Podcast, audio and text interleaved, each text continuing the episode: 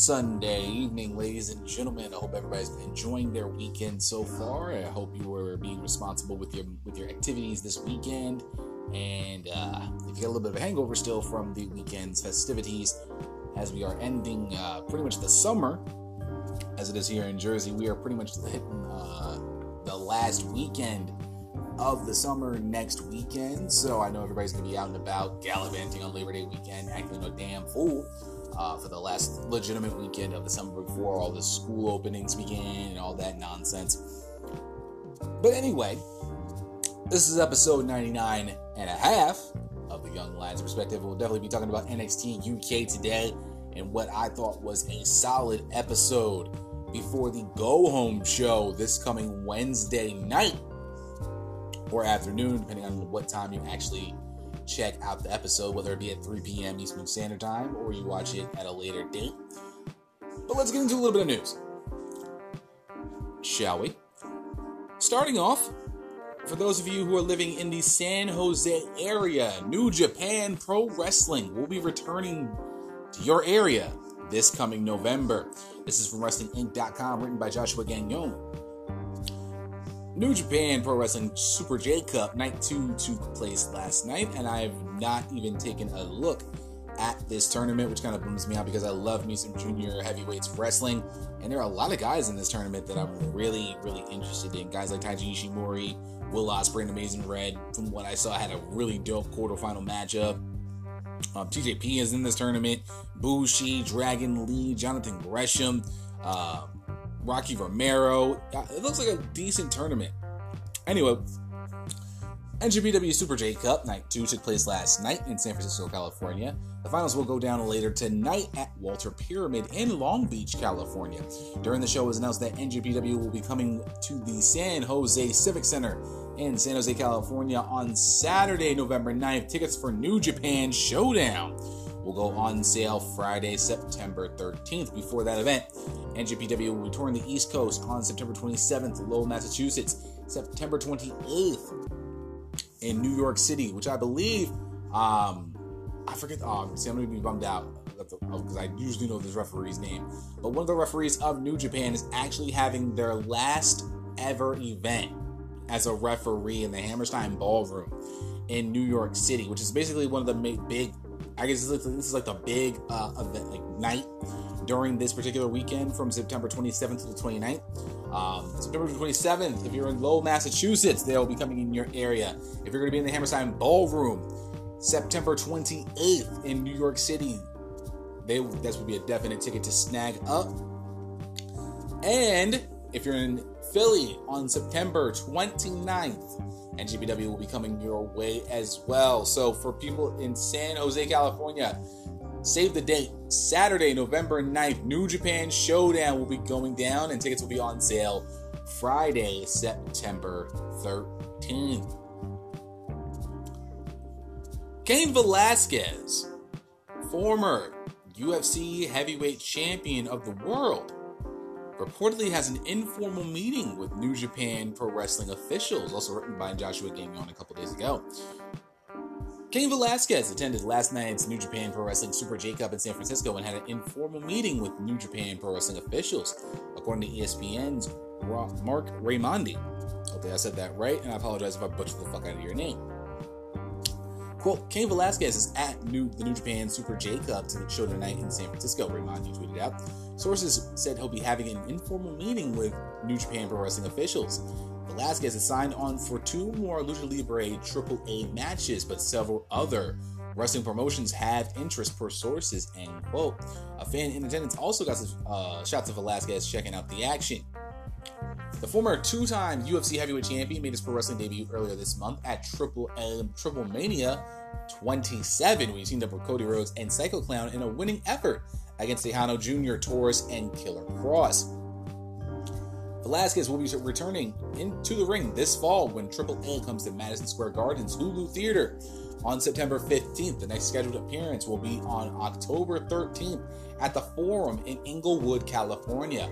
Velasquez is still on the UFC roster and plans to fight again in the future. His current contract allows him to do pro wrestling as well. and there's a couple of tweets from Raimondi, what I pretty much talked about earlier, and a couple of pictures of Velasquez at the show. Now, this is pretty interesting.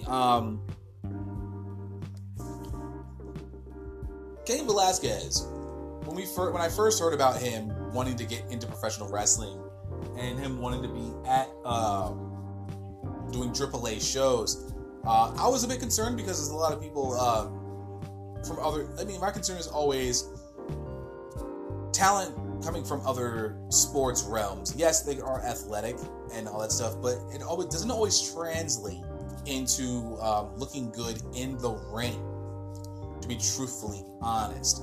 And very surprisingly, Kay Velasquez actually shocked a lot of people during his matchup. I remember seeing a video on Twitter of him in his six-man tag team matchup again with Cody Rhodes and Psycho Clown, hitting a Hurricane Rana of all things. Irish whip up the ropes. Dude came back. Dude hit, and Velasquez hit a clean Hurricane Rana. Don't get me wrong. We see plenty of big men do some incredible shit, and Cain Velasquez, an MMA fighter, hit a clean Hurricane Rana on one of his opponents. I'm not exactly which one it was, but he nailed that Hurricane Rana. He had a mask on, looked pretty good doing it too. A lot of people were very impressed by this, and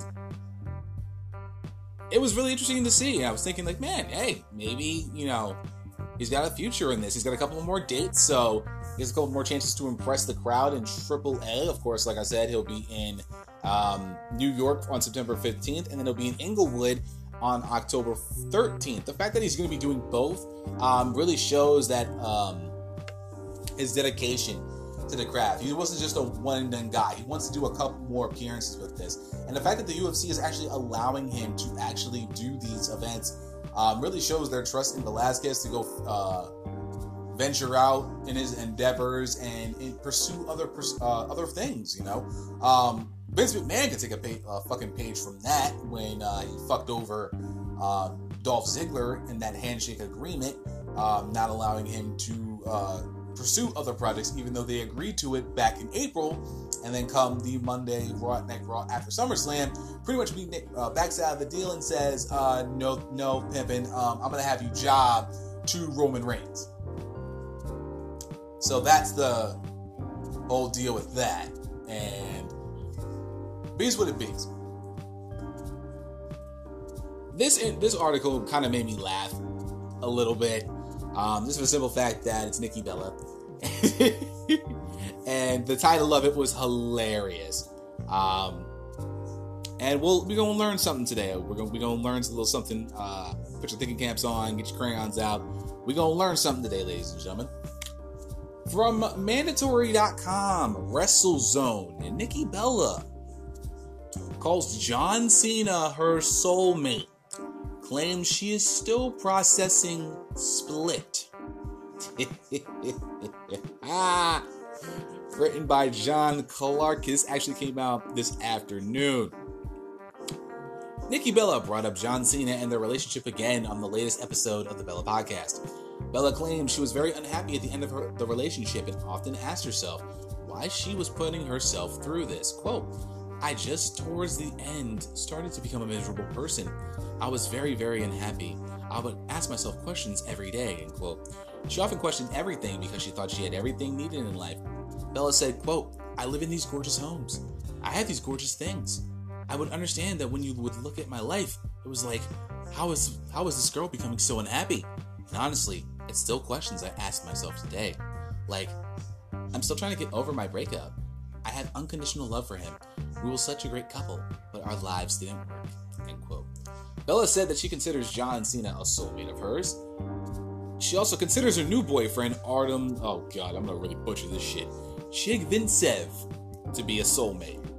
Nikki Bella ended the conversation by saying, quote, sometimes people, when they get into marriage, they don't realize marriage is just beyond loving someone. You are joining a life together. It's a partnership. It's so many things that those are things. Unfortunately, you have to look at it, and I look at marriage as being different than what John and I were going to have. End quote.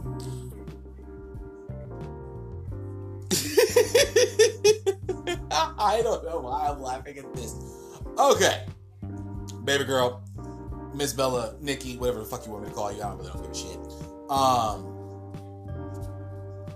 Nikki Bella discusses desire to wrestle Becky Lynch. Nick's post WrestleMania. Get the fuck out of here. Anywho. Alright, so you have a boyfriend who you call a soulmate.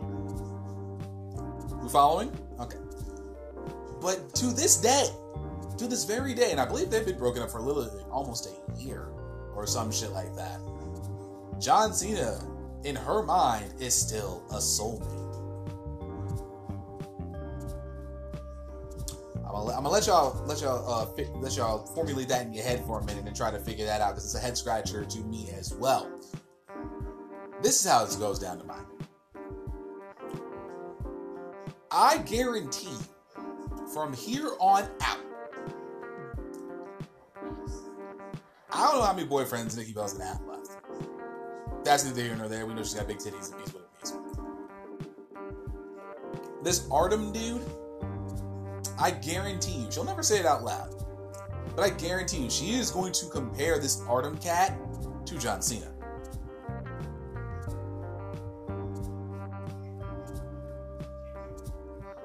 John Cena is pretty much, in her mind, the best she will ever be able to get. Have you seen this motherfucker's house? Have you seen John Cena's house? I would advise you to Google that shit. I don't know if it's still the one in Tampa, Florida, but that let's put it this way: I live in an apartment complex, and if I had to guess how big this motherfucker's house was, I'd say from where I'm sitting right in this very moment, and you go back until you get to the wall there, it's about as big as that. It's a big motherfucking house. I think it was like $5 million or some shit. That is without a doubt. John Cena is without a doubt 100% the best Nikki Bella is ever going to get.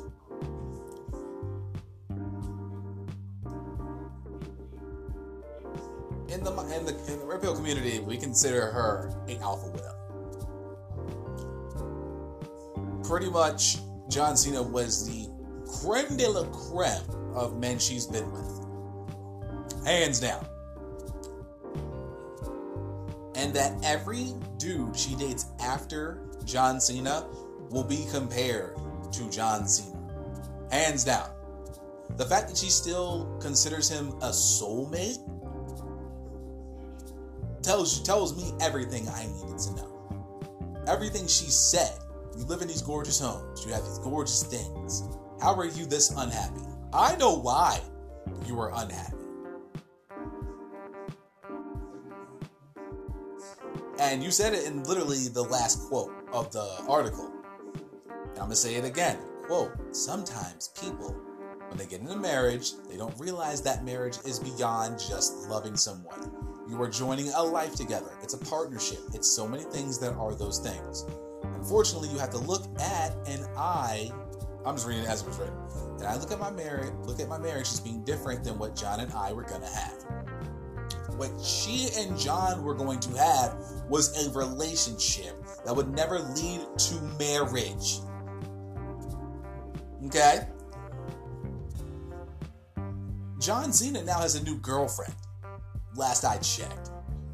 Pretty little thing. I believe she's a doctor or some shit. She cute.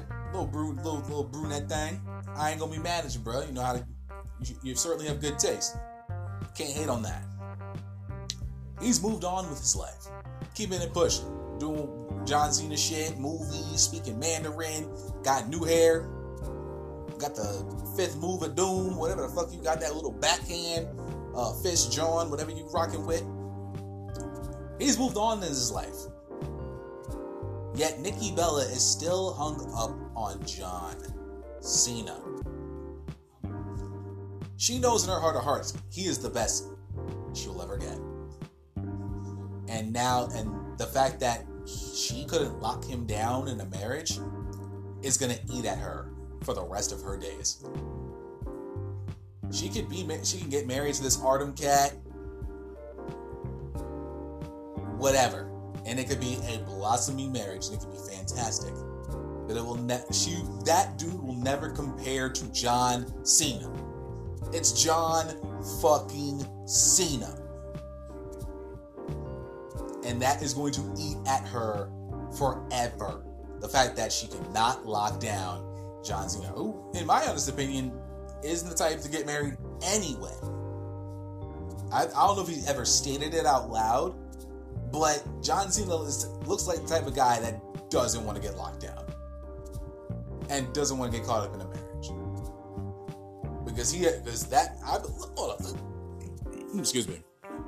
Forgive me, I just had some pot roast and rice with a little bit of sparkling water to boot. So if I burp during this whole podcast, forgive me, my guys and ladies. John Cena Network Kicks. Yeah. Okay. Other than the WWE, Cena has also starred in various films, including Trainwreck, Sisters, Daddy's Home, and 12 Rounds. John Cena's net worth in 2019 is estimated to be at, and I'll let you take a guess at this number. Got your number? $55 million, making him one of the richest wrestlers in the world. Okay? Yeah. So if you honestly think about it, yeah, I don't think John Cena is willing to give up $27.5 million just to marry you, Nikki Bella. I'm sorry to say it, honey.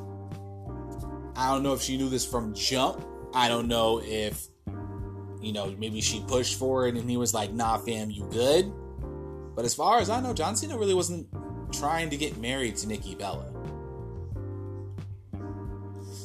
Safe to say that now, for those of you who know Hot Tub Time Machine, John Cena is Nikki Bella's Great White Buffalo. Without a doubt, the Great White Buffalo. Getting into away from nonsensical bullshit that doesn't matter anymore. Braun Strowman details Vince McMahon easing his frustrations in WWE. This is from ProWrestlingSheet.com. Written, of course, by Ryan Cuckboy Satin. The monster among men, Braun Strowman, says he was feeling miserable in WWE earlier this year, but a few talks with Vince McMahon turned things around. Strowman spoke about his frustration in the latest episode of the Not Sam Wrestling podcast. The WWE star revealed he made a call to Vince not long after the Royal Rumble, explaining that he was feeling very unhappy with what was happening in his career. If you know what was going on in Braun Strowman's career at that very moment, yeah, I would be a little pissed off too. Braun says his frustration was due to feeling like WWE, was dangling stuff over his head. Here's how Strowman says the conversation in an in-person heart-to-heart went. Quote, I got to a point where I got really, really frustrated with everything that was going on. I called Vince and I was like, Vince, what's going on? I'm miserable. And he talked me off a ledge. He was like, look, big man, I want you for the long haul. It doesn't matter what you're doing right now. I care about what you're doing 10 years from now. I've invested in you. Sure you have. You're one of my guys. Don't worry, you're fine. And just hearing that, coming from that man, I don't know. Legitimately, I walked into the production meeting one day and I was like, I've had enough. And I was just mad about everything. He kicked everybody out of the production meeting, like 2 hours before Raw was about to start. The show wasn't even done. And talked to me for 45 minutes, heart to heart, man-to-man conversation, and opened my eyes to the picture of like, wow, why am I worrying about this? Vince doesn't get the credit that is due to him. And if he hears this, he's going to get pissed off that I'm saying his name and putting him over, end quote. Yeah, he didn't really like that. But this is actually quite interesting that Braun Strowman actually put it all out there like that. Because if you've looked at Braun Strowman's booking for, I'd say, the last 2-3 years, it hasn't really been the best. It hasn't really been the best booking for one Braun Strowman. Going all the way back to 2017, where it was at a moment where we had a string from Great Balls of Fire in July to No Mercy in September of that year, where there were 3 separate chances where most fans believed that Brock Lesnar should have dropped the championship. Great Balls of Fire against Samoa Joe, SummerSlam against Joe, Strowman, and Roman Reigns, and at No Mercy against Braun Strowman. All 3 times, I thought Brock Lesnar was going to drop the championship. At around that time, there was reports going on that Brock Lesnar was going back to the UFC, but he would have to go back into the USADA testing program in order to do it, and that he was willing to, you know, go get back in the UFC, wait for the suspension to go down. I believe it was for 6 months, and he was going to be fighting back in the UFC heavyweight division. And a lot of people were really not fond of Brock Lesnar. Some people are still not fond of Brock Lesnar. This is the one point of the year of 2017 where people are pissed at Brock Lesnar, because this was like his first or second run with the champ. This is his first true run with the championship. And a lot of people were getting pissed because he hardly showed up, barely had to make dates. Not barely had to make dates, but he was rarely there. And the Intercontinental Championship, by proxy, had to be the most important championship on Monday Night Raw. So a lot of people were very upset at the fact that the Universal Championship was not put front and center on Monday Night Raw, because Brock Lesnar was holding the championship and he had a very sweet contract with Vince McMahon, and he leveraged the fuck out of Vince McMahon on that one. And you can definitely look that up of how he fucking leveraged his ass. Trust me when I tell you, dude got paid. So with that news of him going to possibly going back to the UFC, a lot of people were thinking, and this was No Mercy time. I believe I was still doing the Wrestling With Issues podcast around that time as well. I think I remember this because Kevin and I having conversations about this. We've had this conversation about this a couple times. I was high on Braun Strowman. But this was at my peak, the highest hype I had for Strowman. I was thinking it was going to be his time. He was going to take the championship away from Brock Lesnar. He was going to hold the belt to at least the Royal Rumble. Just a trial run with the championship. There was honestly no harm in Strowman winning the Universal Championship.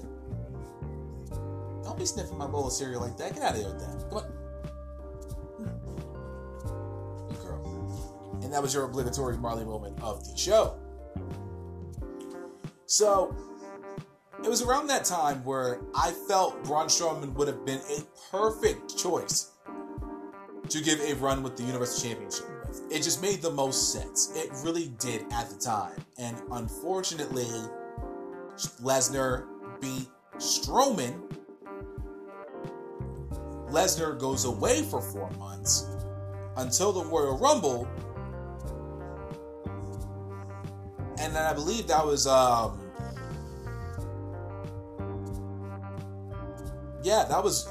Roman Lesnar at 34, if I'm not mistaken.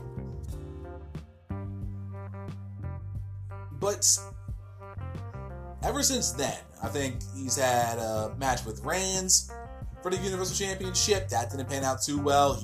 Around that time last year, he won Money in the Bank. And I had The Miz winning Money in the Bank. I think this is probably around before I started doing this podcast. About a couple of months before I started doing this podcast. I believe Money in the Bank last year was in June. So the month before I started doing the Young Alliance Perspective podcast, I had picked The Miz to win. for the simple fact that The Miz Daniel Bryan was definitely the match we all wanted to see. You know, Daniel Bryan winning the WWE Championship. Then you had The Miz cashing in on Daniel Bryan, screwing him over. And then you could have that wonderful, beautiful storyline leading all the way up to WrestleMania, where pretty much you had the storyline of The Miz versus Daniel Bryan, 8 years of that whole deal. And you could have literally made that into the best storyline going into that WrestleMania, 35. That was the hope, if I'm not mistaken. And we only got one match out of that. When that could have been your WWE Championship match, it would have been something different, something fresh, something fantastic, and we didn't even get that. Braun Strowman cashes, you know, announces his cash in to Roman to his face, which happened at Hell in a Cell, and what I thought was a shit fucking bag of a match, with Roman retaining the championship. So I can see where Braun Strowman is coming from with this, and why he is frustrated, and why he is feeling the way he is. Vince McMahon can give him a heart-to-heart conversation and all this shit all he wants, but it's going to get to a point where Strowman will just go to Vince and say, I'm not fucking with you no more. Fuck it. I'm done with this company. I want my release. And if it gets to that point, then Vince is fucked. Because that would possibly be another one that got away, especially with the deal that NXT just got, and a lot of people are going to get paid and all that shit. Braun Strowman has been terribly misused, I'd say, since 2017, and it showed. I don't even think, if I'm not mistaken, I don't know if he's. Let's before we get into the last article, before we talk about NXT UK, excuse me. I want to see. No, I don't want that. Anyway, I don't want to see his net worth. I'm not worried about his net worth.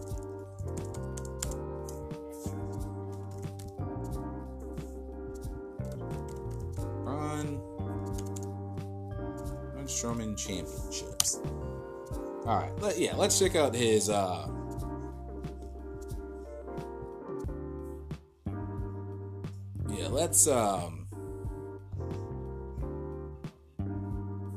Championships and accomplishments. So this is the champion. This is his accomplishments. Okay. Pro Wrestling Illustrated ranked number 6 of the top 500 singles wrestlers of the PWI 500 in 2018.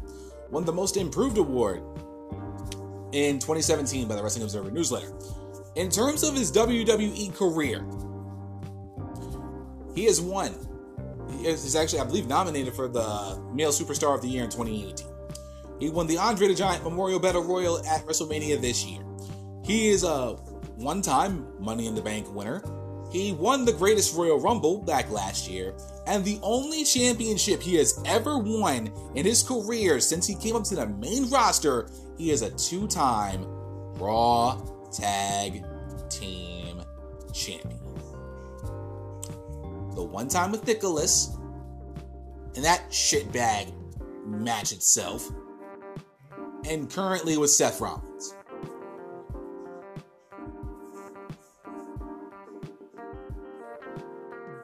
And I can see why this man is frustrated beyond belief.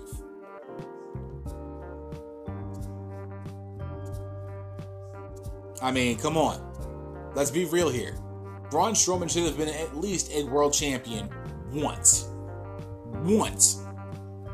And that best time was 2017, defeating Brock Lesnar at No Mercy. But they didn't even do that, and they let Lesnar hold the championship until at least WrestleMania. I think it was even past WrestleMania that year.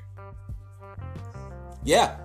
Because Lesnar didn't lose that championship until SummerSlam of last year, when he lost it to Roman Reigns.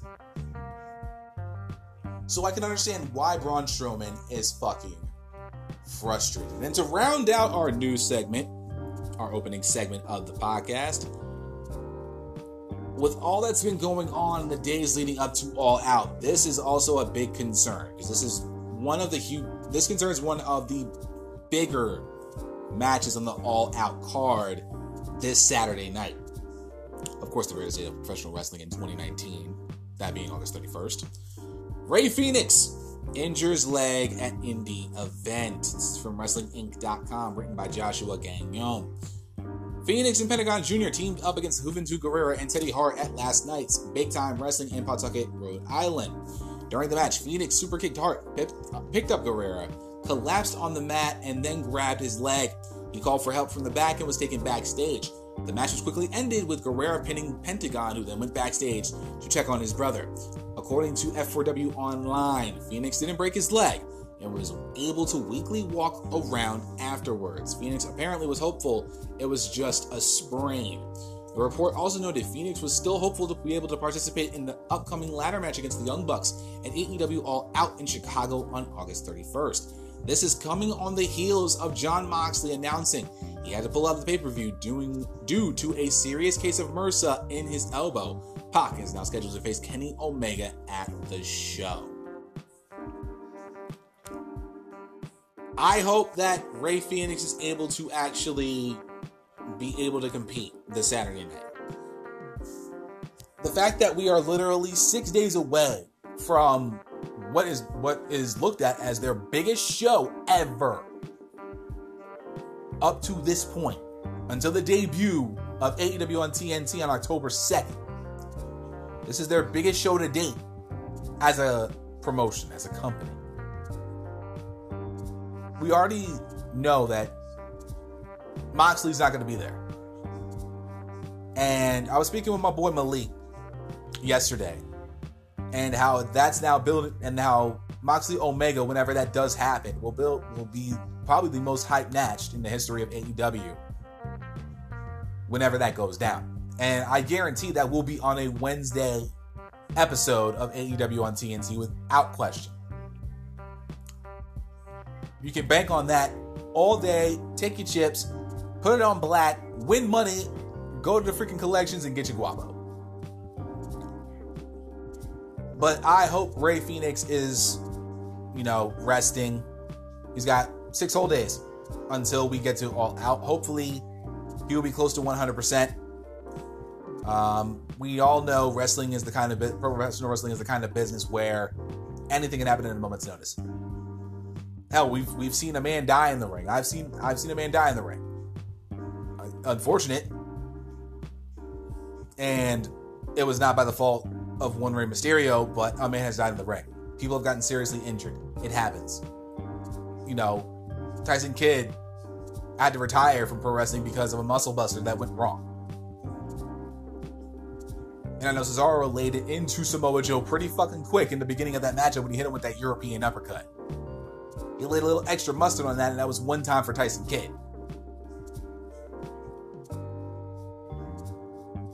But things do happen in this ring, in that square circle.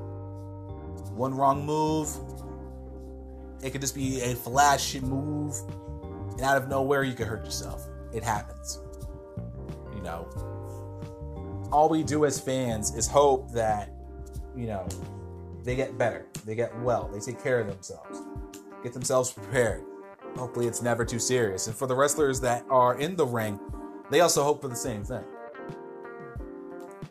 And we want nothing more than to see them be able to compete at their best, compete at 100% or close to 100% as possible. Independent wrestlers do a lot of dates.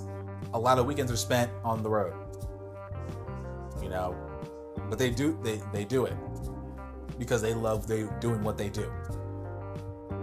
And with this being Fénix being part of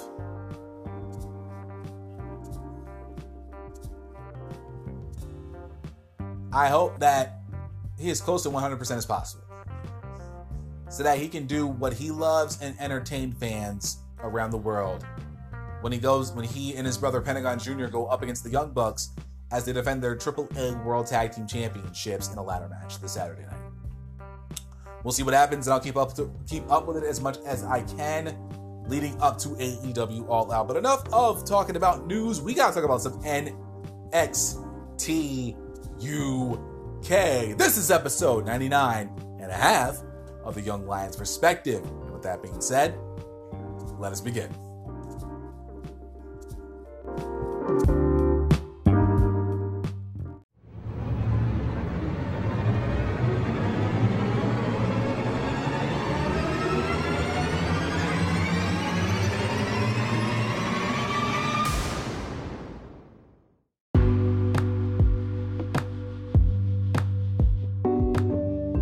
What's going on, guys? Zach from the Wrestling Delicious Podcast here, and welcome to episode 99.5 of the Young Lions Perspective. So glad to have you guys here with me on this lovely Sunday evening, and I hope you're enjoying your day, your night, your afternoon, and your evening, wherever you may be, wherever you are in the world. Thank you guys so much for checking out this episode of the podcast, and as always, I greatly and truly appreciate it. I hope you guys enjoyed that opening segment.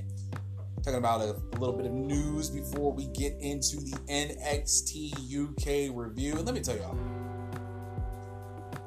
NXT UK TakeOver Cardiff is shaping up to be a solid card for the newest brand under the WWE umbrella. And this past episode of NXT UK definitely served its purpose before this coming Wednesday's go-home show before NXT UK TakeOver Cardiff. And I was thoroughly impressed by what they had done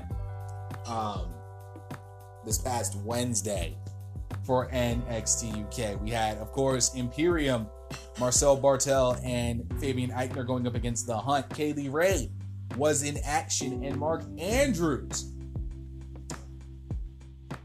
going up against James Drake, one half of the NXT UK Tag Team Champions, in an effort to make this match a triple threat tag team match for the NXT UK Tag Team Championships. If he beat Drake on this episode, he and Flash Morgan Webster will have earned the right to be involved in this matchup. And let's get into the action.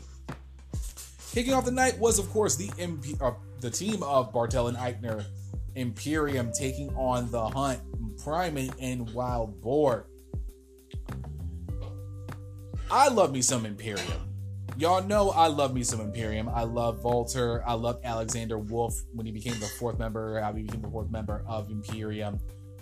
And Marcel Barthel and Fabian Aichner make a really solid tag team that are going to be competing in NXT UK. And they are one of those teams that is going to be competing for Tag Team Championship gold in the near future. I definitely say before the end of 2019, they will be competing for the NXT UK Tag Team Championship, given that Walter does retain. I think we're at a point now where stable supremacy, where Imperium is trying to showcase their dominance on the NXT UK brand as the most dominant stable of that brand going today, and just building up their resume as they rise up the ladder towards a possible NXT UK Tag Team Championship in the near distant future. So let's get into it. So Primate started out against Fabian Aichner. Of course, the crowd easily on Primate's side. Two-circle tie-up. Both men are equal in strength. They both break up the hold and start barking at each other to tie up again. Aichner going after the arm. Primate powering out. They collide. Neither man budges.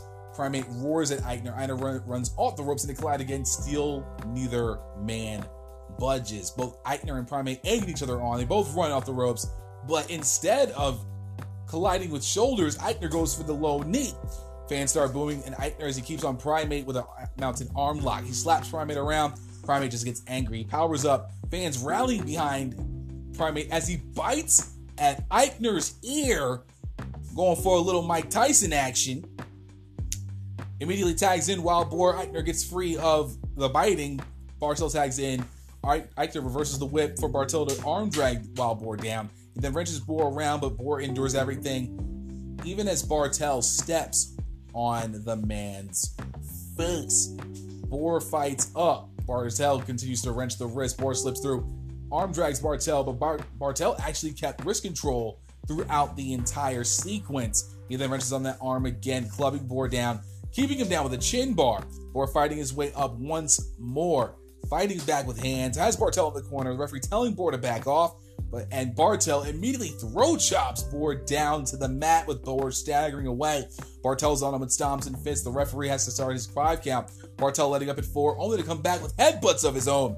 Barthel stops at 4 again, and the fans start trolling Aichner and Barthel by taunting them with the chant, Walter's bitches. After that whole taunt from the crowd, Barthel dragging Boer up, bumping Boer into the corner, tags in Aichner. And both men stomping away at while Boer, Aichner letting up at four and argues with the ref in the process. He then drags Boer up for a scoop and a slam, but gives him a standing backbreaker instead, goes to the cover and gets a 2 count. Aichner growing frustrated as he kicks at Boer. Fans rallying behind the Hunt. Primate waiting to get back in. Finally gets Aichner tags in Barthel. Imperium whips Boer into a spine buster, followed by a PK, showing off the tag team acumen. Aichner boots Primate for good measure while in the corner, goes for the cover and then gets 2 count. Primate is furious at this point. Barthel puts Boer in a chin lock. Fans start getting behind Boer as he endures the chin lock towards the chin in his forehead. Barthel pulls back, but Boer refusing to give in. Boer fights his way up, arm drags free of Barthel. Primate ducking the sucker punch, I believe that was from Aichner, and both men get hot tags from each other's respective tag team members. Primate running Aichner over. Then he whips Aichner, only for Aichner to kick back. Aichner runs, though, into an overhead suplex and gets a 2 count for his troubles. Barthel comes in. Barthel is in flying with a flying backdrop. He then hits Aichner with a corner clothesline, tags in the Wild Boar. They have Aichner in the corner, Aichner shoves both of them into each other. Primate runs. Barthel dumps him out. Aichner rolls Boer for the cover, gets a 2 count out of the deal. Boer then trips Aichner, drops the senton on his back while he's on all fours. Barthel slipping in his fires, firing up. Boer tosses Barthel right out of the ring. Aichner in the corner, sat down, goes corner to corner, hits the cannonball. Fans chanting one more time, wanting Boer to hit one more. And of course, Boer, being the wild man that he is, obliges to the crowd, goes for the cannonball a second time, but Barthel saves Aichner as Boer hits the post with his shoulder. Barthel has Boer upside down. Iberia meets the corner with basement drop kicks at the same time.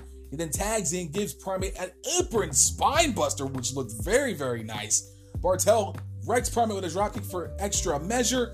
They then go after Boer, hit the European uppercut powerbomb, and that was enough for Imperium to get the victory here on NXT UK.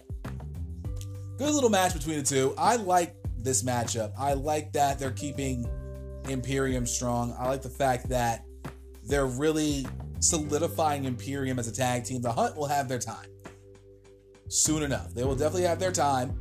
It's only a matter of time before they get some time. But right now, the Hunt is really... That's just that team is just taking losses one after the other. This is nothing against the Hunt. Just right now, they've really got nothing going on with them. And Imperium right now really has the hot hand going forward as we head into NXT UK TakeOver.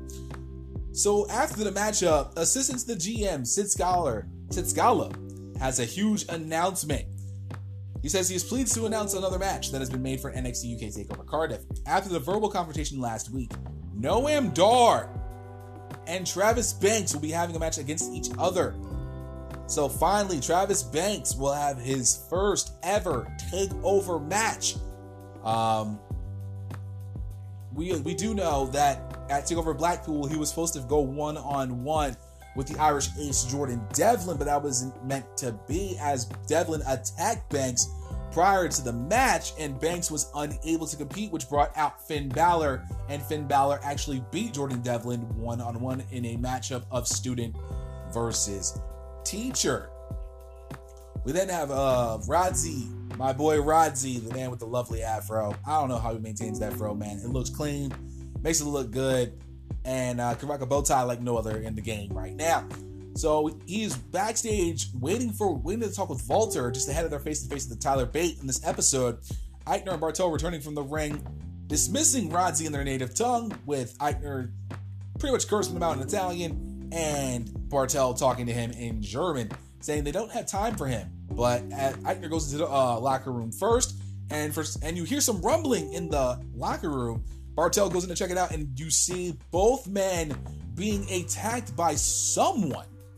We don't know who, but someone beat the living hell out of Aichner and Barthel. The cameras go out for a moment, going back, but then you see Barthel laid out after the attack, and you just see someone's feet walking away. Pretty much impressed with the fact that he just laid out two men at once. We then get into women's division action. Number one contender to the NXT UK Women's Championship, Kay Lee Ray in action, going up against Shax. Y'all know I am one for seeing new talent and seeing how they fare in the developmental brands. Shax, look-wise, reminds me of like somewhat of like a burlesque dancer in a sense. With the whole outfit that she came out with, she had this like little teeny tiny top hat with some lace hanging over her eyes. She had like this cane. The look was decent. Nothing special about her. Crowd really was just like, oh, this is just some talent, you know, that they're bringing up from NXT UK. This new girl from the PC, I guess. This was one of those matches where this John didn't last long. Kay Lee Ray, once the bell rang, staring down with Shax. They tie up Kay Lee Ray powers Shax into the corner. The referee counts to 5. Kay Lee Ray lets up to let her out. They tie up again. Fan starting another rally behind Shax, actually. Kay Lee Ray still has control, but Shax turns it around and actually pushes her into the corner with Kay Lee Ray yelling at her, "You better get off me." Referee asking for the clean break.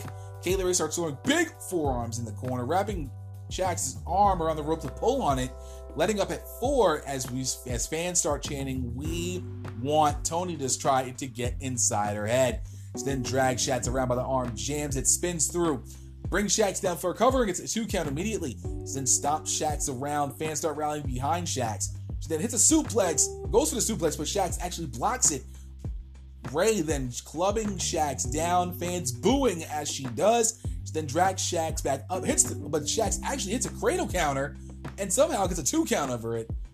Kay Lee Ray clobbers Shax for the cover.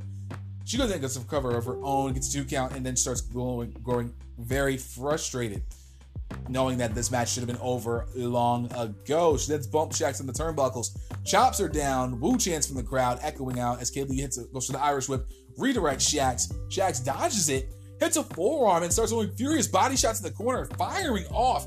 She then runs, dodges, jumps from one side of the corner to the other, going for the attack, but eats a super kick in the process. Picks her up for the chicken wings, hits the gory bomb. Kay Lee Ray defeating Shax in very quick fashion. Nothing more than just a regular tune-up match for Kay Lee Ray, but there was more. But this wasn't more so about the match. This is more so about what happened after the match. Kay Lee Ray asking for a microphone as fans start singing for Tony, screaming, Tony Storm. She then says, in 10 days' time, we go at Cardiff. And I'm challenging for the NXT UK Women's Championship against the lady that likes to claim that it's always Tony time. They start cheering for Tony, and she claims that is the problem. Tony wants you to think of her as a big star, but I know how truly weak and fragile she can be. At TakeOver Cardiff, I take the one thing that means most to Tony, and that's the title. Out comes Tony Storm. The rock and roll star of NXT UK is arrived. Tony comes in the ring. No mic in hand, no need for a rebuttal. And may I say, she looking mighty nice in them jeans. Again, I am just a man. I am merely just a man. And I can appreciate a lovely, attractive woman. Anyway, Kay Lee Ray says to Tony, I know why you love to spend so much time away from home. As for me, I go to home to my fiance, friends, family, and my beloved hometown. But when you go home, you have nothing and no one but the shiny, shiny, referring to the NXT UK Women's Championship. Have you ever stopped to think why you've been abandoned time and time again? I was your best friend for years. I heard all the sob stories, that it was everyone else's fault. But did you ever think that it wasn't them? It was you? You are the reason you have no friends. You are the reason your family doesn't call anymore. You are the reason your boyfriends go looking for other girls. You are the reason you were just a little girl when your father realized how worthless his daughter was. And she had, and Toni Storm had enough. Slapping Kay Lee Ray across the face. Kay Lee Ray retreats, knowing that the damage to Tony's emotions had been done. Let's take it back about a month and a half, when Kay Lee Ray became the number one contender for the NXT UK Women's Championship. I'm going to take a sip of water real quick.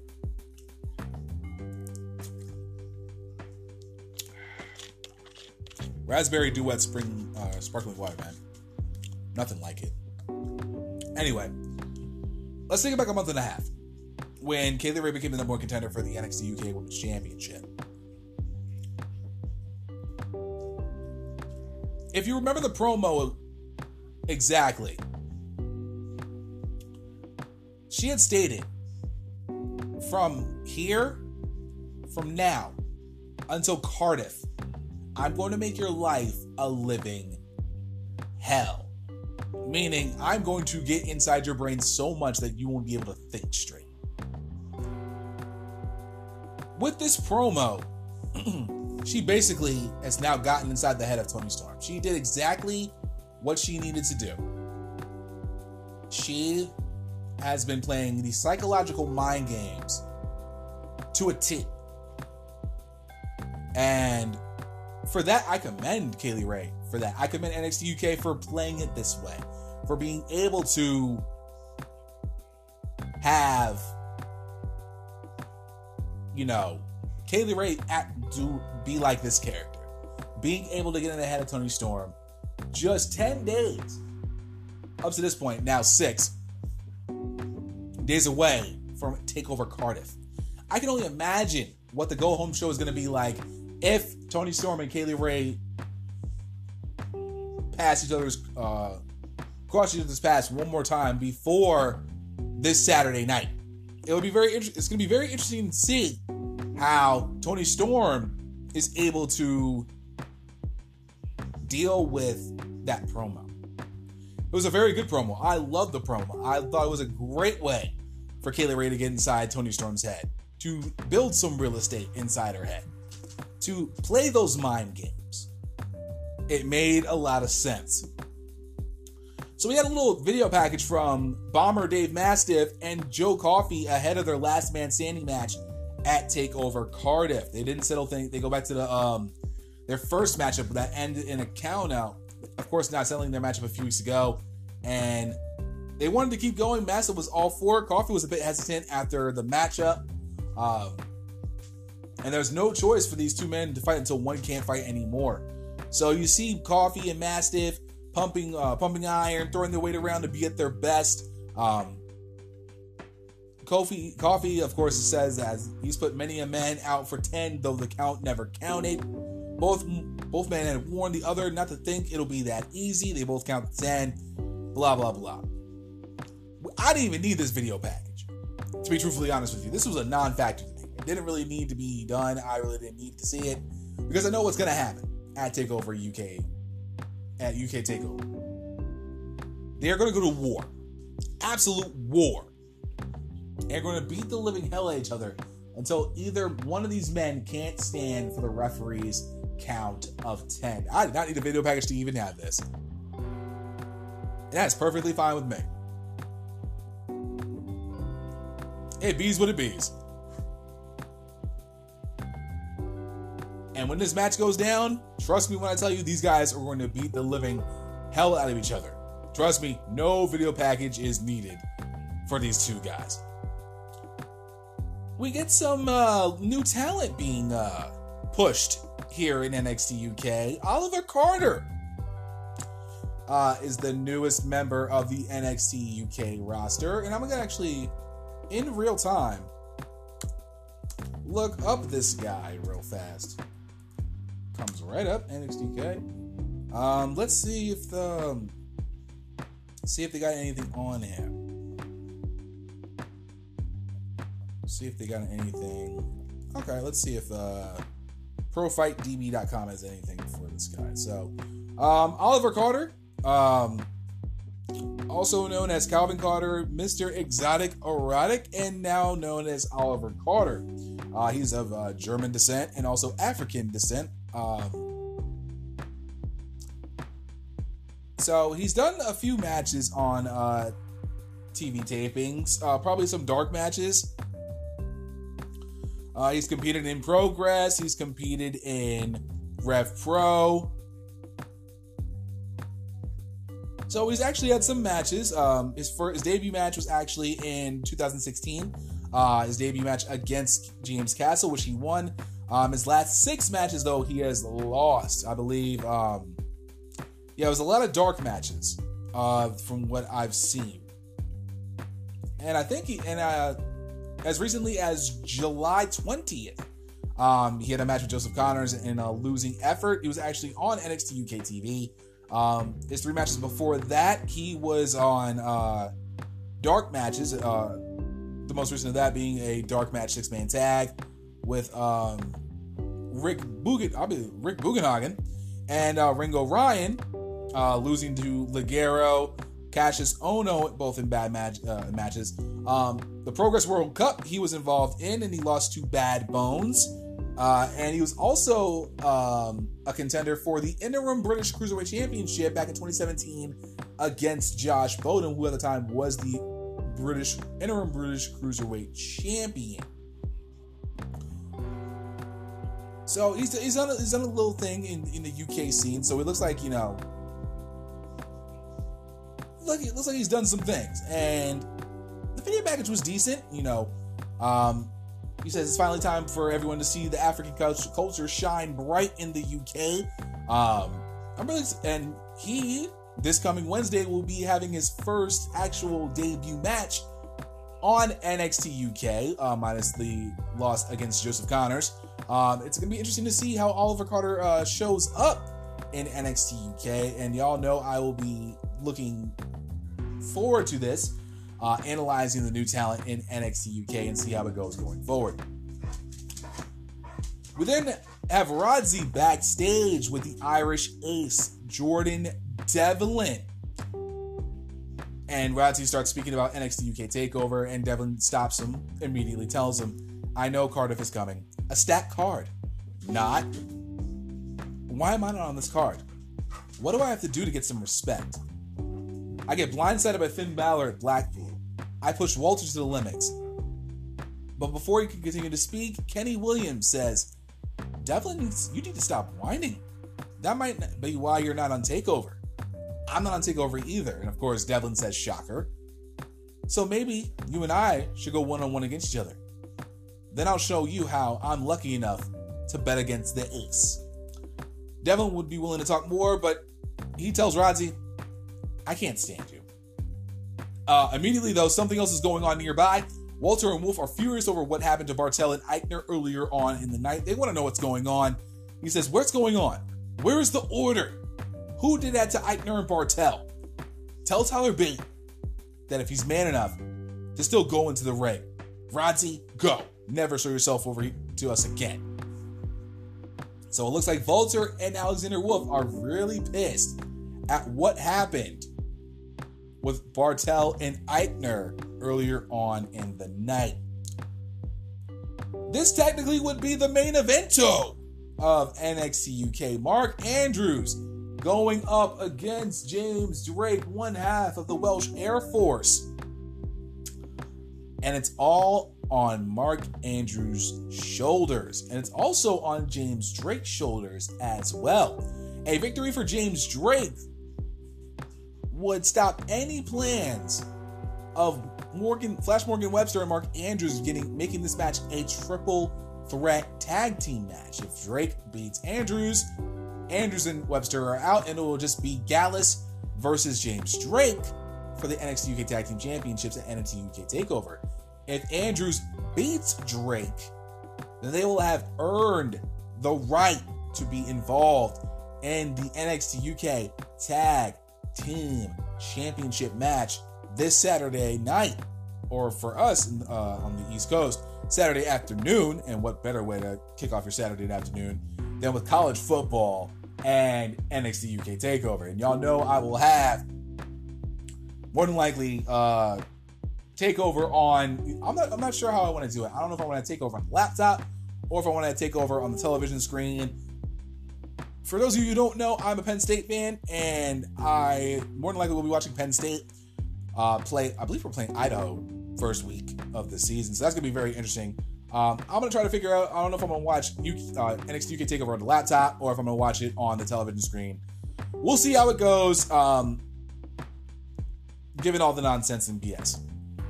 Anyway, so the bell rings immediately and the fans start taunting Gibson, despite Drake being the competitor into the match, trying to troll Gibson in the process. They stare down as they approach the tie-up. Drake powers Andrews into the corner, lets up at the 4 count. Drake telling Andrews, "You're not going to take over." Andrews not giving a damn about what Drake says. They tie up again. Drake wants the arm. Fans start singing a new song to taunt him with. I believe it was "If You..." Throughout the entire match, they had, "If you hate Gibson, choose off. If you hate Gibson, stand up. And if you hate Gibson, stand down." They hate them some Zach Gibson. I love Liverpool's #1, Zach Gibson. Soon, of course, the wonderful promo man that he is. But that's neither here nor there. So they tie up again. Drake wants the arm. Fans start taking a new song to taunt him with. Drake starts wrenching at Andrew's arm. Andrews hooks a leg to turn things around. He then wrenches again. Fans singing the classic song, "He's Got His Own Face on His Ass." Drake lifts Andrews, rings him out. Drake then grinds his knee into Andrews. Andrews fights his way back up. Andrews rolls handsprings and rings Drake out in the process. Drake runs in but runs into an arm drag. Goes for another one. Drake blocks that one, but not the third one as Andrews comes around the side. Andrews blocks the hip toss from Drake to arm drag him into a ghost pin. 1, 2... 2.9, and that's how close he was to getting that 3 count very early on in this matchup. Fans begin saying, "If you hate Gibson, stand up." Gibson giving Drake some pointers, and Drake, and before that, Andrews giving him that look of like, "I was this close to beating you." They return to tie up with Andrews. Drake punches Andrews in the back, goes for the headlock. Starts thrashing Andrews about. Andrew fights out. Goes the other way to Hurricane Rana. Drake down. Sweeps the legs for the standing moonsault. Gets the cover and gets 2 count. Drake wincing in pain. Andrews keeps on him. Drake then shoves Andrews into the turnbuckles. Andrews is dazed by the shot. Drake starts clubbing and stomping away at Mr. Andrews, the Mobfather. Coaching Andrews. Gibson coaching great as he lariats Andrews down to the mat. Fans keep singing and taunting. Goes to the cover. Gets 2 count. Andrews starts floundering away. Drake stalking Andrews. Andrews hitting back, but Drake hits harder. He then puts Andrews in the corner and stows for big haymakers. Drop kicking Andrews down to the mat, goes for the cover, gets a 2 count with that. Of course, Gibson getting too close to the apron. The referee making sure Gibson stays back. Gibson yelling at the referee, "I know the rules. I know the rules." I love Zach Gibson, man. Drake picks up Andrews, snaps him, sucks his down to the mat, goes for the cover, gets a 2 count off that, and start getting annoyed. Fans chanting "ass face" at Drake. Andrews hitting back with some forearms, but Drake gives back Andrews forearms of his own. Goes for the Irish whip. Andrews then holds onto the ropes. He then elbows Drake away, goes to the corner. He then hits the enziguri. Drake then hops up. Drake then trips Andrews up. He then tumbles on his turnbuckles, and Drake scoops him for a mean, disgusting backbreaker. Fans start rallying behind Andrews. Drake looming over him. He picks Maverick up. Gives him another backbreaker. Gibson telling him, "Go for another one. Do it again. Do it again." Covering its 2 count. Drake clamping onto Andrews' shoulder and then puts him in a Sega Cobra clutch. Telling Andrews, "You don't stand a chance." And fans are still calling Drake ass face. You know you're a proper heel when fans are chanting the possible worst things you can at you during a match. That's when you know you're doing a job as a heel. And these boys do their job very fucking well, as they are the current NXT UK Tag Team and Progress Tag Team Champions, just in case y'all didn't know. Gibson tuning them out as Andrews drops out. Arm drags Drake into the turnbuckles. He then hobbles over, dodges Andrews' counterattack, gets the Cobra clutch back on. Andrews goes for the wheel well stomp, 182 in the process. He and Drake slowly rise, standing up on the mat. Drake gets up first. Andrews hits a mule kick. It's a front kick, hits some forearms, slides down, hits the Pele. Drake flopping out of the ring. Andrews built up speed. Suicide dive, direct hit on the Drake onto the ramp. He throws Drake back in, runs toward the corner. Drake dodges the move. Andrews went for the moonsault and catches Andrews. But Andrews turned it into a tornado DDT. 1, 2. Drake kicks out. Andrews is speechless. He thought he had him beat. Andrews catching his breath. Drake crawling away from Andrews. Gets tossed out in the process. Andrews hits back from the apron. He then climbs, leaps. Drake gets underneath Andrews. Andrews wheelbarrows right into a bulldog. Drake is in the drop zone. Andrews hurries up top. Gibson, though, comes around trying to distract Mark Andrews, the Modfather, backing Gibson off. But Andrews doesn't see running in with the grit your teeth drop kick. Goes for the cover. 1, 2. But Andrews kicking out at 2.9. The dream still alive. Drake now raining down angry lefts. Goes for the cover again. Gets a 2 count. At this point, Gibson's telling him, finish him. Nigel McGuinness is pretty much detailing that they need to get this match over with. They're getting nervous. Drake starts raining down, like I said, angry laughs, goes for the cover, gets a 2 count. He keeps going, grounding and pounding from all sides, goes for another cover, gets 2 count again, and Drake is getting even more frustrated, growing angry with Andrews. Says Andrews is not going to take over. Andrews starts firing off haymakers, hits a chop. Drake shoves him away, hits an enziguri. Andrews wobbly. Drake goes for the scoop, looks like he was going for the slam, only to eat a poison rana from Andrews. 1, 2, 2.5. Gibson is relieved. Things are not looking good, though, for James Drake. But out of nowhere, Gallows attacking Flash Morgan Webster, and Gibson, of all people, is not happy with Gallus helping out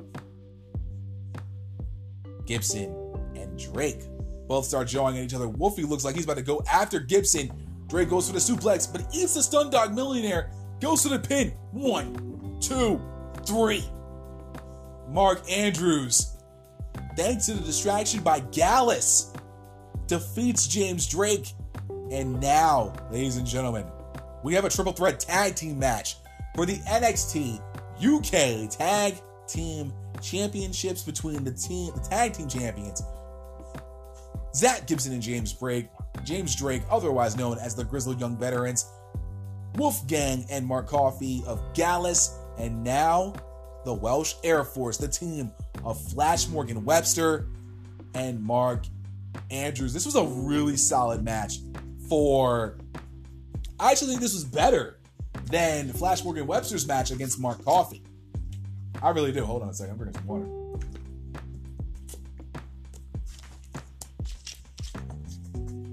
I really think this was better. It was the better match of the two between Webster and Andrews. Because there's a lot more on the line. Flash Morgan Webster did his job getting them halfway there. But it was on Andrews, and it was imperative for Andrews to defeat Drake and get them inserted into this tag team championship match. It was inevitable that they were going to make it, but damn, did they make this a really, really good fucking match between Andrews and Drake. And I know Zach Gibson and James Drake will probably be going after Gallus just a little bit more for the fact that they screwed over the fact that Gibson and Drake are now going to have to defend their championships against not one, but 2 tag teams. That there's no champions advantage now at this point. If they were just facing Gallus one-on-one, it was champions advantage. They would have to lose by pinfall or submission. Now, they can lose the championships without either being submitted or pinned. And that, ladies and gentlemen, is going to be for some great action at TakeOver UK. But we ain't done yet. We are not done yet. We still have the face-to-face between Tyler Bate and Walter. But Tyler Bate wasn't the first man to come out. Out of nowhere, Trent Seven comes from the crowd. For the first time since the attack from Walter, Trent Seven returns. And it looks like Trent Seven was the one who took out Aichner and Barthel as a way to maybe even the odds for himself and Billy and the remaining two members of Imperium, that being Walter and Alexander Wolf. Alexander Wolf immediately follows. Here comes Bate with a chair, though, smacking Wolf down on top of the ramp. And Walter was already out in the ring. He was about to go after Trent Seven. But all of a sudden now, it's a 2-on-1 situation. He goes after Seven, gets rocked by him, and then gets smacked by Bate with a steel chair. Almost goes for another shot. Ducks in time. Bate's chair shot hits the post, having to shake his hand off due to the, I forget what the word is, the vibrations, I guess. Seven, though, clobbers Walter. Bate then smacks Walter with the chair after all. They throw Walter in the ring, and the fans are going absolutely bananas. Seven keeps Wolf out of things, going up to the top of the ramp and attacking Wolf in the process. Bate going after Walter, swinging, but manages to kick the chair away from the mat. Walter gets up, hits a mean chop on Bate. Irish whips him into the ropes, but Bate hits that rebound lariat, and somehow, some way. Now, mind you, Walter is like 280 on a good day. He somehow picks up Walter and hits a Tyler Driver 97, big strong boy in full effect. He looks at the WWE United Kingdom Championship. He picks it up. Fans start singing for Tyler Bate as he holds the belt over the United Kingdom champion. And that's how they closed this week's episode of NXT UK. Man, this is a good ass episode. This is a really good ass episode. A lot of things went down. A lot of things started to develop on this, and it was so good. Such a great. That's probably one of the better episodes in the history of NXT UK so far, and especially leading up. And that's why I say NXT and NXT UK do their shows so well, because when it comes to takeovers and takeover specials and pay-per-views, the lead up, the build ups to their shows are as proper as you can fucking get. They build up anticipation for this pay-per-view, but not only just the pay-per-view itself, but the shows that are leading up to the pay-per-view. Everything that's leading up, not even the go-home show is going to have some dope-ass action. You're getting Devlin versus Williams. You're going to get Oliver Carter's debut. Okay? The Toni Storm, Kay Lee Ray thing was dope. We got a great match from Andrews versus Drake tonight, and it was really cool to see that. And so, Mitchell, the person who I read off of for the UK results and report and the NXT results and report, I'm going to read the whole thing because this was really, I love his insight on things, and I really agree with a lot of what he had to say here with this ending thoughts of the episode. So this is all from him. Quote, "What a great episode. I have to agree. NXT UK is almost to their next takeover, and it's looking great. We learn about Dar versus Banks becoming official, which will be a good match. We're getting Williams versus Devlin for the go-home show next week. That sounds like a lot of fun, too. Here's why NXT UK should consider a mid-card belt." My guy, Mitchell. Mitchell understands my struggle. The NXT UK Commonwealth Championship. I'm just calling it that for the sake of, if they do call it that, I get first dibs on credit. I just want a nice check. It really is a shame you can't have a talent as good as Devlin on the card, or any number of others who could be competing for the mid-card title. We also got a great video for the Last Man Standing match of Master vs. Coffee. It was very creative with editing. That match could be a show stealer just on what we got from their singles match. And a new star is showing up already on the go-home. I'm interested in seeing what Oliver Carter has to offer in an already stacked no-title mid-card. It was a good move for KLR to have more than just a squash on Shaxx. He'll need some struggle in the tune-up as a semblance of comeuppance. But then, wow, that was a vicious promo. It had hints of why Devlin had issue with Travis Banks building into Blackpool. And then it turned a corner to go with my sentiment from Raw that female feuds seem to go to personal places that seem just a little too much. But Tony was able to sell being upset very well, and this ensures the match will be intense. We get a great match from Andrews versus Drake, and it actually works in the match's favor to have Gallus go after Flash Morgan Webster. We get our triple threat for the tag title, which would be amazing, and I'm really hoping WWE lets Cardiff just lose their minds over their team winning the titles, referring to Morgan Webster and Andrews.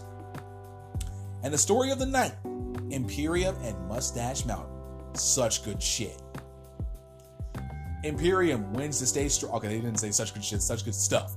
Imperium wins to stay strong in the tag team division, but it was great for them to be attacked by at least Tyler Bate to put Walter on edge. I still say it was Trent Seven, but with the outfit that Bate wore, Bate was the one who actually attacked them and not Seven, so I do apologize for that. Seven's return was a nice surprise, and now Bate has someone to watch his back when Imperium will surely back Walter. Bate standing tall now works for the story, but this might mean Bate loses in Cardiff.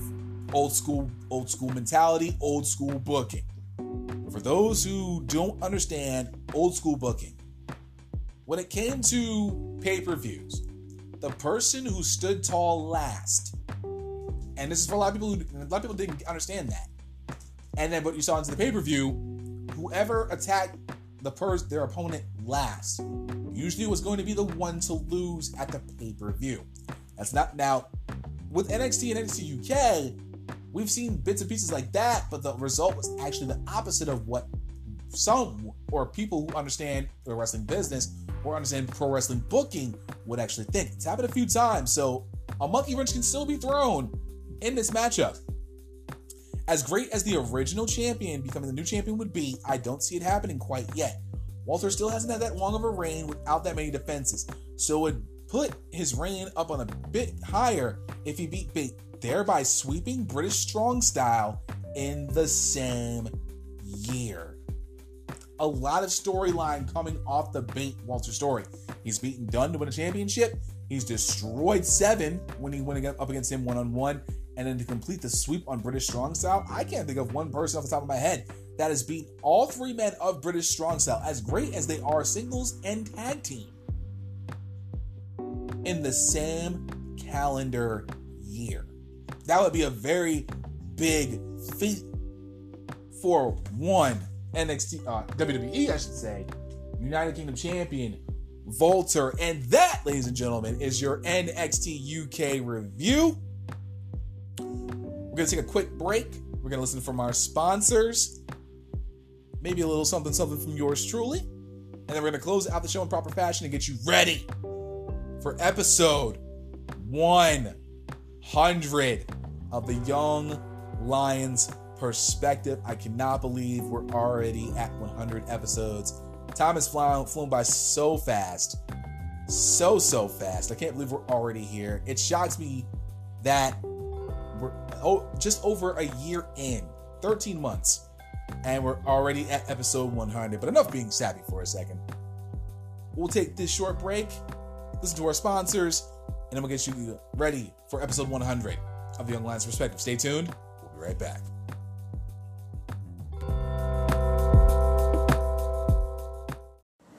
What's going on, y'all? For those of y'all who haven't been rocking with me since pretty much day one, y'all will know that I used to actually do this back in the day before there were sponsorships from Anchor or anything like that. I used to literally do these, little segments in between episodes just to get y'all ready for the next episode of the podcast, get you, prepared, get your mind right for, the next episode. I used to really do these. Literally, I think for the first 40, maybe even 50 or 60 episodes of the podcast before I started getting sponsorships from Anchor itself. And I'm grateful for the fact that I do get sponsorships. It ain't much, but but it's a little something. But it's really cool to see how Anchor has expanded. But I really want to take this time real quick to just say thank you. From the bottom of my heart, thank you so much for rocking with me as we get prepared for this upcoming Tuesday's episode 100 of the Young Lions Perspective, where I'll be breaking down and making my preview and predictions for AEW All Out, New Japan Pro Wrestling's Royal Quest, and NXT UK TakeOver Cardiff. We'll be talking about all that, breaking down every single match, making shit predictions as we always do. But It really does mean a lot. I'm just a, you know, a 31-year-old dude sitting on the couch every single time I record this. There's times I've been in Denver, chilling at my boy's house, you know, on vacation. I've done shows in Myrtle Beach, where I've stayed at one of my homegirls' houses on vacation. I've been able, and I've been blessed to be able to come back from a break from being on hiatus for like 9 months, not doing the Wrestling Relations podcast with Nick and Kevin. And shout out to Nick and Kevin. Without them, these two, I probably wouldn't have a podcast to even talk about. I wouldn't have that itch to do Young Lions Perspective at all. So that, they get the biggest shout out ever. Another shout out to who I call my older brother, Jonathan, from Modern Life Dating, who I had a consultation with last winter. Pretty much got me out of my funk and just lit a fire under my ass so much that I put so much work in to get to the point where I'm at episode 100.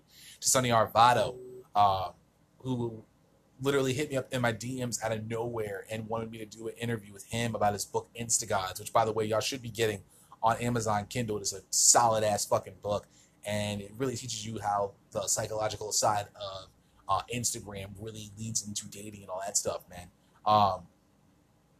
You know, doing interviews with I don't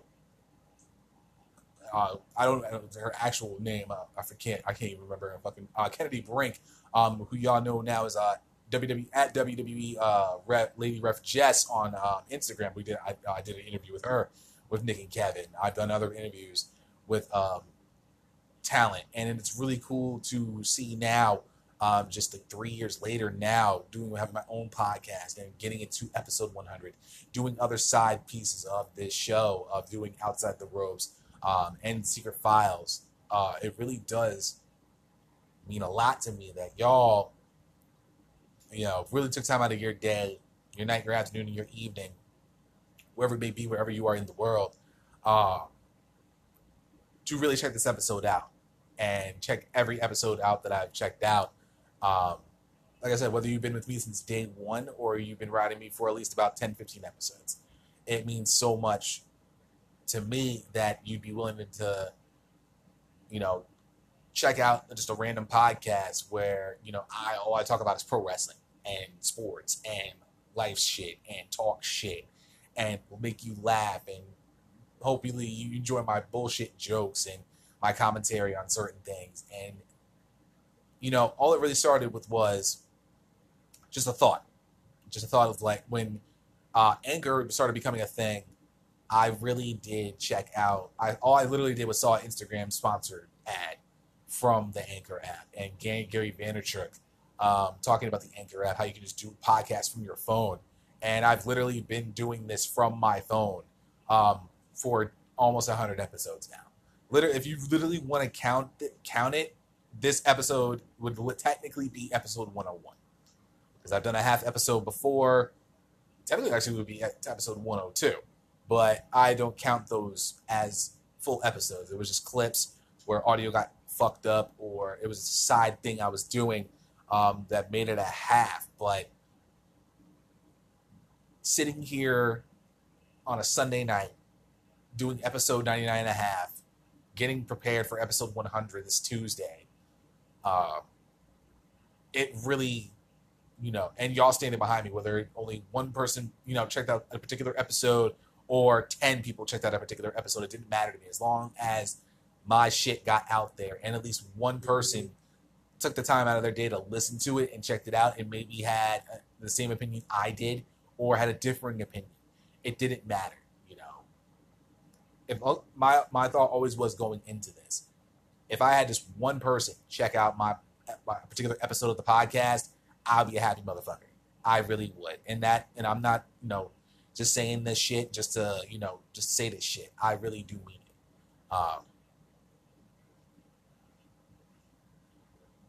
it. I'm truly fortunate. Working a full-time job, going to the gym, having somewhat of a social life, I guess. And being able to still have the wherewithal to do this shit and to do these episodes and to put these out there, take time out of my day to make sure that you guys got the proper, you know, quality episodes. I would not do an episode of the podcast half-assed. Y'all know that. I will give you everything, every bit of me until I collapse. And to be at the point now where we're going to be at 100 episodes means a lot. To TV shows, that is the goal of a television show. However many seasons it takes to get to 100. 100 episodes meant you would be in syndication forever. You know, shows like Friends, shows like Seinfeld, The Simpsons, Futurama. I believe they made it to 100 if I'm not mistaken. Shows like that are still on television today because they've made 100 episodes. That guarantee them syndication forever. Now, this is, the podcast game is a bit different. It really truly is. But getting to 100 episodes wasn't even my goal. Just doing an episode was the goal. And then just expanding on it. And now doing it, now that I've done an interview and I've done different things, it's absolutely bananas to me. It still makes me, you know, just get that itch. You know, when I started this over a year ago, like I said, I didn't think I would ever get to 100 episodes. I would think I would just, you know, just talk shit and no one would hear my stuff. And I had a boom for like 6 months where I just had 100 plays on an episode. Then all of a sudden, you know, one day I dropped the State of the Union address and it just dropped to like 7. And it tripped me out a bit, but I didn't let it stop me. And now I sit here recording this on a Sunday night. Preseason football is on right now. I'm about to literally just take a shower and watch YouTube videos before I go to bed. And I'm literally sitting here realizing episode 100 is this Tuesday. And I said this in January of this year. We are going to get bigger and better. I literally hit 2 accomplishments in 1 year. I had 3, actually. My first ever interview, my first, you know, our year anniversary doing this, and now we hit episode 100 in a span of literally a month and a half. That to me is crazy. And before I get this, make this too long-winded, like I said, I want to say thank you for rocking with me for the first 99 and a half episodes. Episode 100 is this coming Tuesday. I'll elaborate more on that in the closing segment, but I just want to say, I wanted to take time real quick just to say fucking thank you. And if you got a drink, hold it high real quick one time for your boy. Here's to 100, and here's to 100 fucking more. We're going to get to the fucking closing segment now. Get you prepared for episode 100. Stay tuned.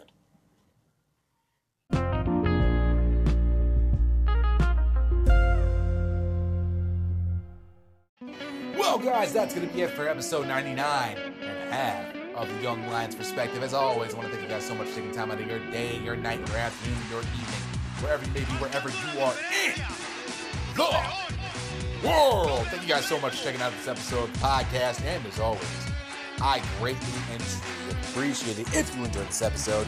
Do not hesitate to tell a friend about the Young Lions Perspective.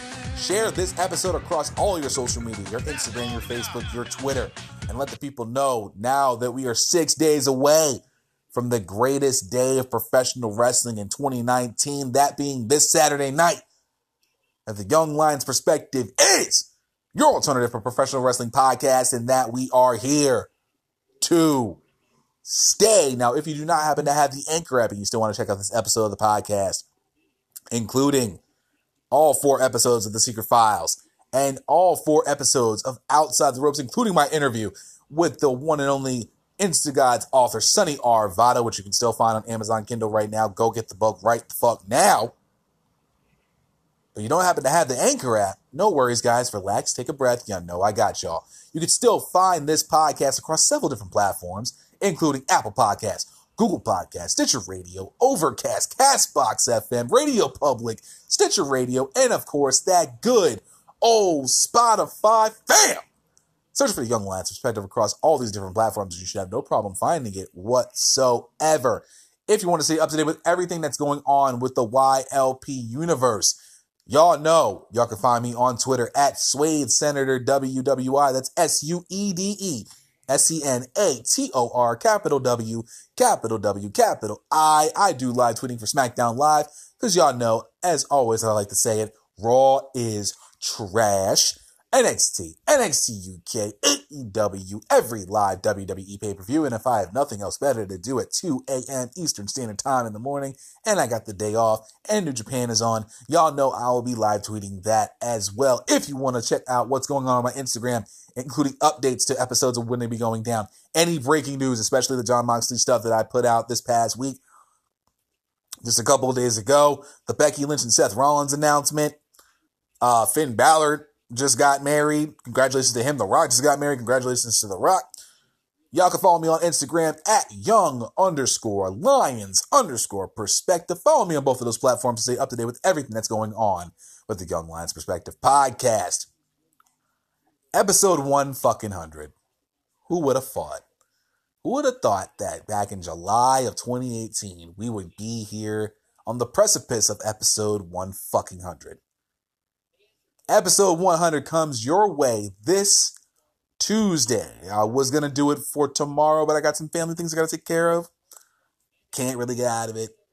Nor do I want to, actually. It's been a while since I've seen some of my family, so it is what it is. It's all good with me. So Tuesday afternoon, y'all will be getting episode 100 of the Young Lions Perspective podcast. I will be doing my preview and predictions for AEW All Out, New Japan Pro Wrestling's Royal Quest, and NXT UK TakeOver Cardiff, and what I've been dubbing for the past month and a half, the greatest day of professional wrestling in 2019. So guys, enjoy the rest of your Sunday evening.